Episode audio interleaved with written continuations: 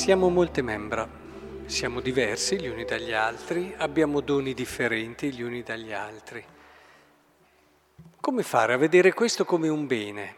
Sì, razionalmente possiamo arrivarci a capirlo, ma poi dopo entrano in campo tante altre forze, il cuore, quel bisogno che a volte nasce di sentirsi il tutto e, e, vedere appunto come la diversità sia un elemento che mi toglie sicurezza e mi toglie anche riferimenti e quindi il diverso viene visto più come un pericolo e non semplicemente come una risorsa e così via.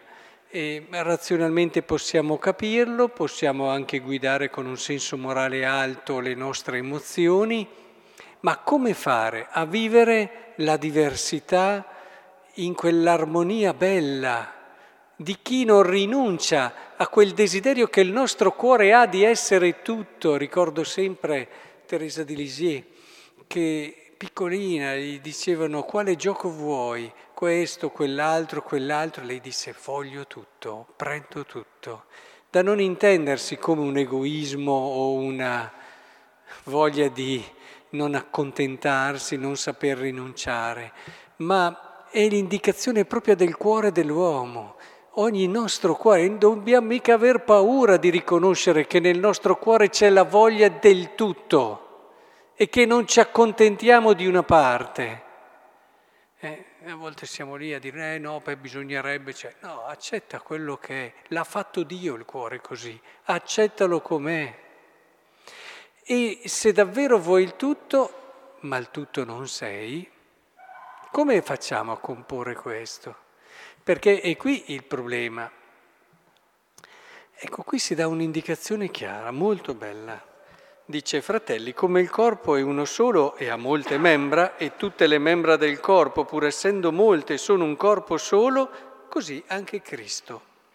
Infatti, ecco attenti, noi tutti siamo stati battezzati mediante un solo spirito e in un solo corpo, giudei, greci, schiavi, liberi, eccetera, stati dissetati da un solo spirito. Il segreto è lo spirito.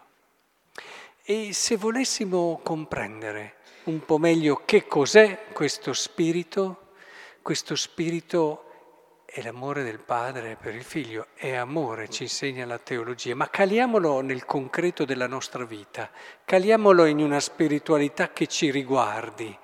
Che cos'è lo spirito se non colui che ci permette di riconoscere il Cristo, di rivederlo e di vederlo come il tutto della nostra vita? in questo senso è amore, è l'anima di quella relazione d'amore che è l'unica che può permetterci di essere tutto essendo una parte.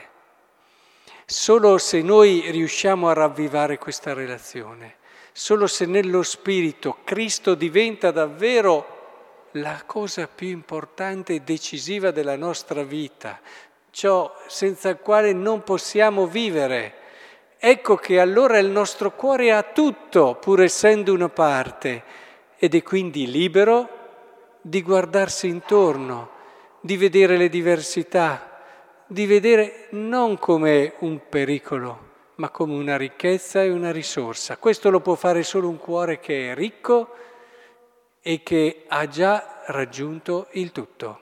La libertà è un punto d'arrivo ed è la virtù di chi ha tutto.